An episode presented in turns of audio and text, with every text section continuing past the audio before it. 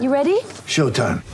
On May 3rd, summer starts with The Fall Guy. Let's do it later. Let's drink a spicy margarita. Make some bad decisions. Yes. Audiences are falling in love with the most entertaining film of the year. Fall guy. Fall guy. Fall guy. That's what the poster said. See Ryan Gosling and Emily Blunt in the movie critics say exists to make you happy. Trying to make it out? Nope. Because I don't either. It's not what I'm into right now. What are you into? Talking. Yeah. The Fall Guy. Only in theaters May 3rd. Rated PG 13. Empire.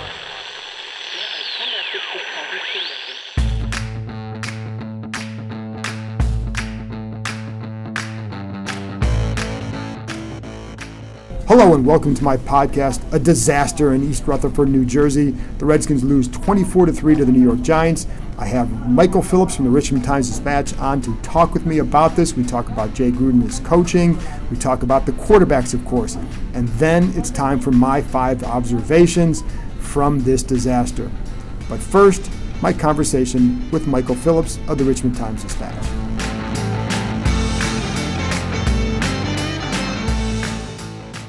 I'm here with Michael Phillips from the Richmond Times Dispatch.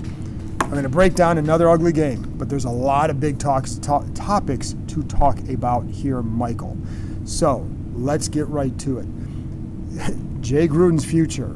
I- you know, after this loss, I mean, there's a lot of ways you could process this, but what do you what do you think happens here? My gut is if you do anything, you do a, a less drastic change, whether that be installing O'Connell as the play caller. And they don't even have to do that publicly. Right. That could be done internally. Making a change with Manusky, not to say he was the problem today. Right. I don't know that you dump Gruden, especially when he was willing to go to Haskins, especially when you're going into a game against the Patriots where you're setting the next guy up to fail. You you are, and it's almost like in baseball. They always say call the team meeting before you're playing the Florida Marlins, not before you're playing the LA Dodgers.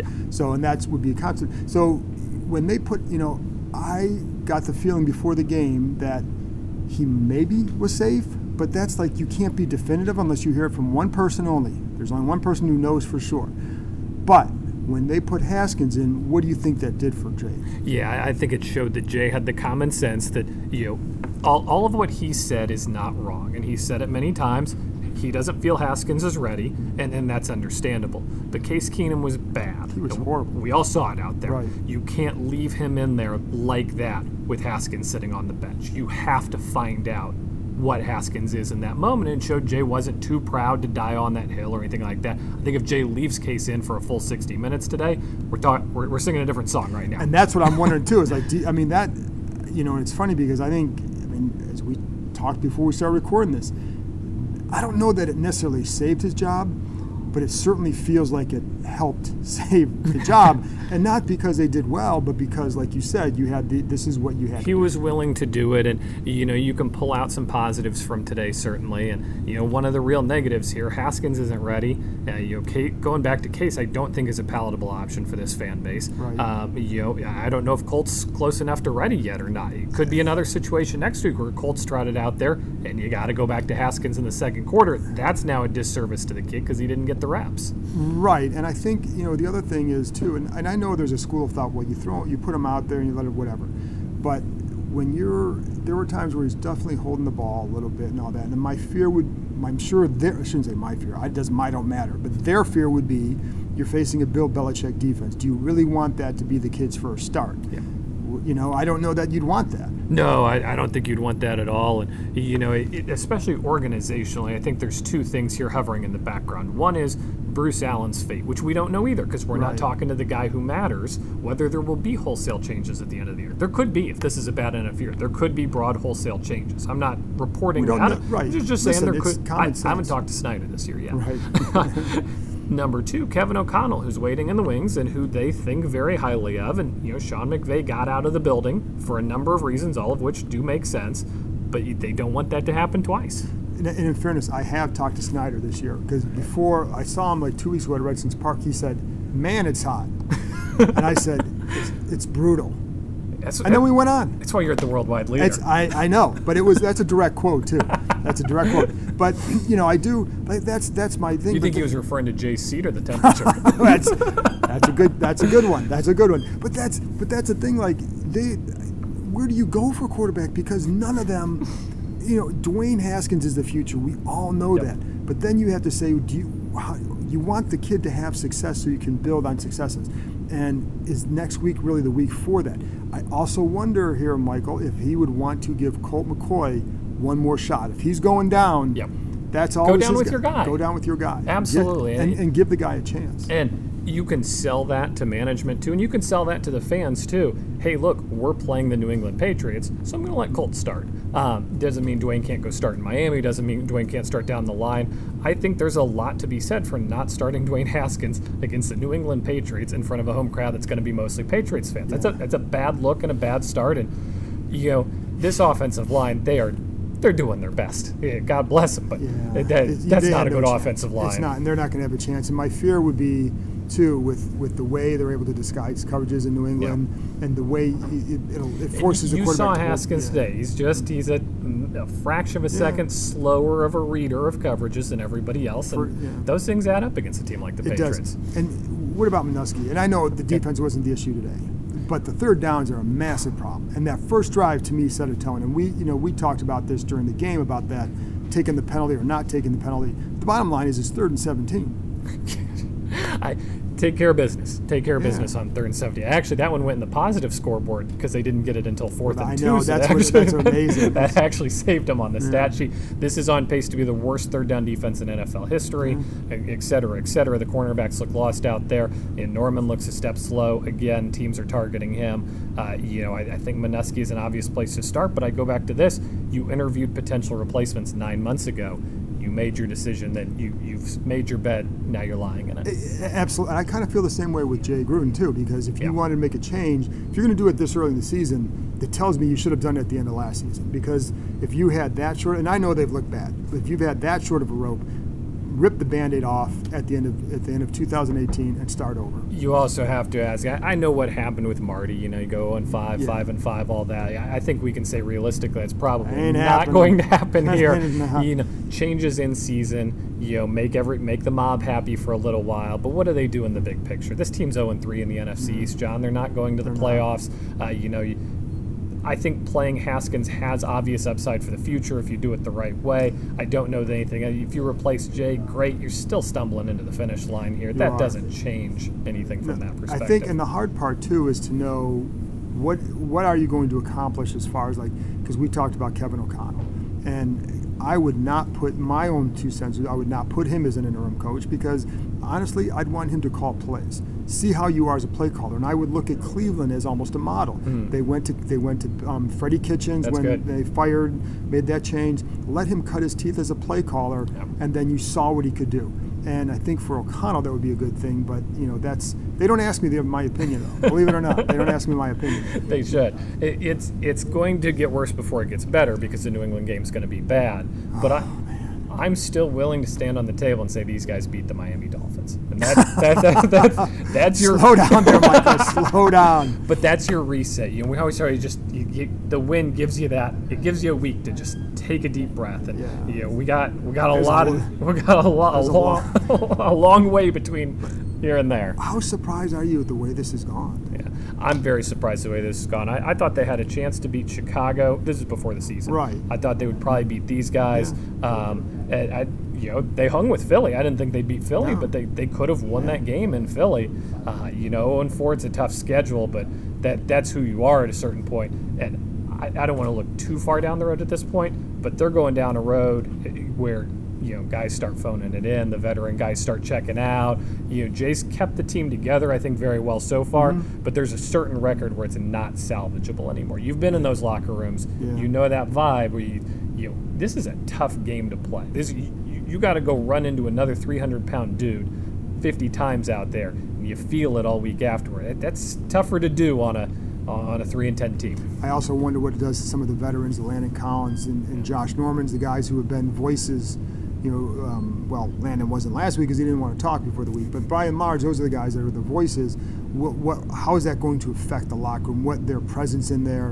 Um, what are the young guys going to see? This is still a young team, and that's what people forget. I'm not, I'm not making excuses here, but my point is, you want to build with these guys. You want to set a foundation with these. No doubt. I, I think one of the more important storylines that we kind of quit talking about for a little while is this Brandon Scherff extension. Yeah. I know they can slap him with the franchise tag. I just think if you draft a, a top five guy and he turns out to be really good, you got to keep him in your in your oh, organization Oh, for a decade. Absolutely. he's a decade long NFL. He's going to be all pro at Yeah. some point. Yeah. Those are the guys you need to keep in your building. What does he think of what's going on here? What does he think of this? He- Does that make him more likely to test the waters? Well, and I know there have been other guys who, in the past, who I think, you know, cl- listen clearly. Whatever anybody thinks of Kirk Cousins, I think all this is all the stuff that he saw. Mm-hmm. You don't have to want him as a quarterback. I'm not saying that, but th- that part of his his decision making was not trusting this franchise to get out of this sort of abyss, and I think that's a that's a point for anybody who's in an extension year. And I, I think I want to circle back to Haskins for a second. It- You know, given how high they're going to pick in the draft, you, you're potentially going down a Josh Rosen road here. Oh man, You better see what this kid's gotten. you, you better feel good about your evaluation because if you pass on a quarterback next year because you've got Haskins and he doesn't pan out, that's one that can bite you for the next decade. too. Absolutely, and I think that's something that that will be the big thing. Whenever he starts playing, that's the only reason. Yep. or I shouldn't say- It's the main point of interest for everybody, and it's for that. That's, that's And I haven't soured on him either. I, No. I, I, he's got such raw skill and ability. I, asked Jay something he liked about him today. He said his pocket presence. I couldn't agree more. Yeah. He feels the game in a way that a lot of veteran quarterbacks who get paid a lot of money in this league don't feel the pocket like that. and that size helps him in the pocket because you could see him still. He was able to look over the line. Now he wasn't doing much with it at that point, but he was able to get out of some things. He's a little bit more mobile. He's more the phrase more mobile than everybody thinks. I'm kind of tired of saying that because at some point you, you, we all should think he's has some mobility, but um, I do agree with that. And You're an Ohio State guy, right? Yeah. You, him, Monday afternoon at Redskins Park on the slip and slide. Find Jim Zorn slip and slide. Teach the kid how to slide. It's about time we had a quarterback around here who knew how to slide. I did like that he referred to when he talked about Tom Brady. He referred to him as going having gone to that team up north. I will be honest. I like that part of the press Played conference. But he did. You know, I think I think the one thing that'll be curious to see now how he takes this going forward and how he handles it from the you know. There was some. He had a rough first game. Does he go in next week? If not, how do you handle it behind the scenes? Um, does does his workload pick up internally? Not so much these first team reps. That's not what I'm talking about. There's a lot of other things he can be doing behind the scenes at a certain and taking a certain approach. Does that increase as well? And because he's got to smell, he's got to smell now. The, you know, the that's the not to say blood in the water, but the opportunity. Two way street here. The coaches have some things they can be doing too Yes. to make that path easier Yeah, for him. Even if it doesn't happen this week, and I'm not sold that throwing him to the Wolves this week is a good idea against the Patriots, but there are things they can be doing in that building to craft a playbook better suited to him, to start Yeah. installing things better suited to him, to, to pave that road for when that day comes. And I think too, you you get a sense from after watching this game, maybe some things they say, okay, listen, i this is where the experience thing comes in. It helps, and there's so much that he has to build for his game. But for them, they can say, okay, this is like at least for these packages of plays, you've got to handle it this way. And so I think there's some, I, I don't know about, I wouldn't say good things, but it's something you have to build on. You have that's your job as a coach. Whatever they think, if he's far away or not, your job is to build that foundation. So I think that's what you're going to do. That's this whole rest of the season now becomes about building the foundation for him in this offense. Let's get some Terry McLaurin treatment going too, because uh, things are a lot better with that guy Well, out and, there. and I'll say this too. The, you know, the funny thing about this season, there are three passes that if if Case Keenum completes them, Mm-hmm. they're looking at something different. The one against Philly, and then two today. The one the f- first play against Dallas. I mean, there's there's just like Mm-hmm. Defense did enough to win today. If you hit those yeah, two, that the game get- you got- probably turns turn out in your favor. Yeah, you get those many turnovers, you should you should be you shouldn't be blown out with that many turnovers that you caused. You just shouldn't. And on the injury front, I, I, Jay, you know, fans are tired of Jay using that as an excuse. It can be both things. It can be a valid excuse, Sure. and it can be something we're all tired of. Correct, and I would agree with that too. And I think everybody's tired of that. The bottom line is it keeps happening. And I think that's, and so does the losing, and so does the undisciplined play. So all that together, you should be all tired of every one of those things. So, got anything else, Michael? What week is it? It's not 16, is it? My God, Week, week five coming up. We've- this is a long. I mean, I'm telling you, I, I, I went through the Marty 0 5 year, and that looked brutal. And then they somehow turned around. It was like, oh my God, you're not. Sen-. And even then, you didn't sense a turnaround. But I remember kept thinking during that year, this is Marty Schottenheimer. His teams don't do this. This, this is the modern day Redskins. They do do this. I mean, this is bad. And so I just, you know, you can't. I, I well, we could go on and on about that, but it's it's ugly. It's ugly. It's ugly. All right. Enjoy, fans. Thanks, Michael. You bet. I'll be back after this break to give you my five observations from the Redskins' loss to the New York Giants.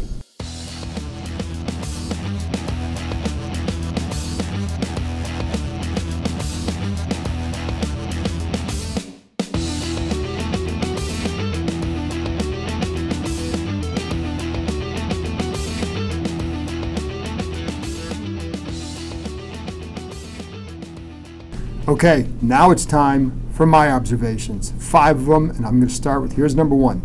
Redskins coach Jay Gruden made absolutely the right decision to yank Case Keenum. He was always the starter by default because of Dwayne Haskins' inexperience and Colt McCoy's leg issue.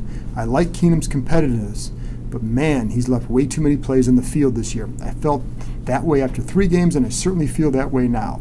The passing design has created multiple shots down the field he completed one of those against Philly, but since the first Terry McLaurin touchdown catch, Keenum, Keenum has missed four such throws and two wide open guys, two today to Trey Quinn. You can't keep missing that many opportunities while also turning the ball over. Alex Smith, for example, did not take those shots often, but he also at least put his defenses in a good spot more often than not. There's a reason why teams win with Alex Smith. Maybe they don't go quite as far as everybody wants them to, but there's a reason why they're usually at least pretty they were at least pretty good. Number 2, it will be hard to go back to Keenum, and I think it'll be hard for Gruden to start Haskins. That means McCoy could end up to be the starter against New England. That is, if he is right with the leg. Keep in mind, he would have been the starter out of camp, and while too much has been made of Gruden's, Gruden's fondness for him, I do think he believes in him now. That is, if he shows he can move around in the pocket. I also wonder if they feel they somehow owe McCoy a start, in part because of what he's been through with his leg. You have to wonder how much of it was caused by their own doing. He rushed back for them last year. He's had three surgeries in a situation that shouldn't have taken that many surgeries and there have been issues with him coming back. Um, ultimately, you start him if you feel Haskins still isn't close to ready. Really, it's only about where Haskins is at at this point as far as who's starting. Number three, now, as far as Haskins, he definitely has a long ways to go, and that's no secret. It's not just Gruden who thinks that, it's organizationally, it's players as well. They don't feel that he they, they did not feel he was ready to go in and be a starter before this game. That much I can tell you. They knew there would be many mistakes. And it's a shame that Haskins wasn't paired with a quarterback such as Smith, a guy who had the command of the locker room and who perhaps didn't make plays but knew how to help his team win. While Smith is around, it would be more helpful if he were still playing ahead of Haskins. I think he'd be much more of a benefit that way. This is not an optimal situation for a guy who an organization believes needs a lot of work. There are a lot of coaches here who can help, but he also needed a strong veteran ahead of him, not just to learn from, but to let to make sure that Haskins gets the time to learn that they want him to have. These veterans aren't doing that. They were up front, the Redskins were up front early on about how long it would take uh, with Haskins, which is why I always found it odd that they pair him with a coach who needed to win now and might not return in 2020, at which point they'd be starting over with a new coach for Haskins. Clearly, at this point, we know where it's headed. I also wonder how much inserting Haskins will help Gruden stick around this year. Heck, this might be Gruden's best shot to stick around beyond this year. It's hard to see that happening now, but what if he turns to Haskins and say, like week six? What if Haskins improves down the stretch and looks pretty good? Gruden has no shot to last, in my opinion, if he sticks with Keenum and or McCoy too long. Nobody told me that. That's just my gut feel. Number four, as far as Haskins' performance, let's start with this. He entered a game in the second quarter with his team trailing 14 to nothing while missing two starting offensive linemen and their best receiver. It is real hard to accurately judge his performance. That's not to absolve him of criticism, he deserves some. And I agree with Gruden. If you want to start, you need to prove you're ready at that position. That comes not just in the game, but everywhere else. The everywhere else part is what players and coaches see that the rest of us don't. If a guy is ready and tearing it up in those areas, that would trickle out. Anyway, back to the game. I liked his early completion to Robert Davis, in which he looked left and quickly scanned back right and unloaded a bullet. I liked the poise he showed in the pocket, and his size will help him here. He does a good job extending plays, and that will eventually help too. Without the benefit of really studying this game, he was slow on his reads, and his timing was clearly off. I did not like the throw to Sprinkle that was picked. I also did not like that Sprinkle was slow and rounded off his route. He doesn't create separation. It's a, they need to upgrade at that position, period. It's two bad situations here. One, I thought the decision was bad, and two, I thought the route and the separation was poor as well. I like that Haskins gave Paul Richardson a shot downfield. It did not work out, but I also, but I do like that he gave him a 50-50 ball. Listen, people close to Richardson have been saying or been telling me that one thing that he did well in Seattle, one thing he wants to get look for more opportunities here is to catch those contested passes. He had that opportunity, it didn't work out, but I don't mind the shot. Um, I also saw Haskins miss other receivers who were open. I saw that with Keenum too, but that is something that's going to have to improve. Okay, finally, number five. There's a ton of frustration and tensions building in this franchise. There are people who are confused as to why this defense keeps struggling. I know the Giants had a pick six and had another touchdown set up off a turnover, but man, it is painful to watch them on third downs. I know some people at the Redskins who can't understand why this defense, defense, which does not lack smart players, does not play smart. They consistently leave guys open because of blown coverages. They have a corner in Josh Norman, who is a highly, highly paid corner who consistently gets beat on those crossing routes. He just can't stay with guys. He does have his strengths as a corner, but man, teams know how to get him singled up into bad situations. Offenses, offenses have found good ways to single out mismatches against this defense, or they create tough matchups by clearing the middle of the field and finding targets who can run against players who don't run quite as well. I like rookie linebacker Cole Holcomb, but he struggles in co- coverage right now, which was a knock of his in college. He's got to get better in that area. You can't blame the loss on Greg Manusky's defense, but you can wonder why this group still struggles. Anyways, that's it from East Rutherford. Going to look forward to another Therapy Thursday with you guys this week. But I want to thank Michael Phillips from the Richmond Times Dispatch for joining me, and I thank you guys for listening. Hang in there.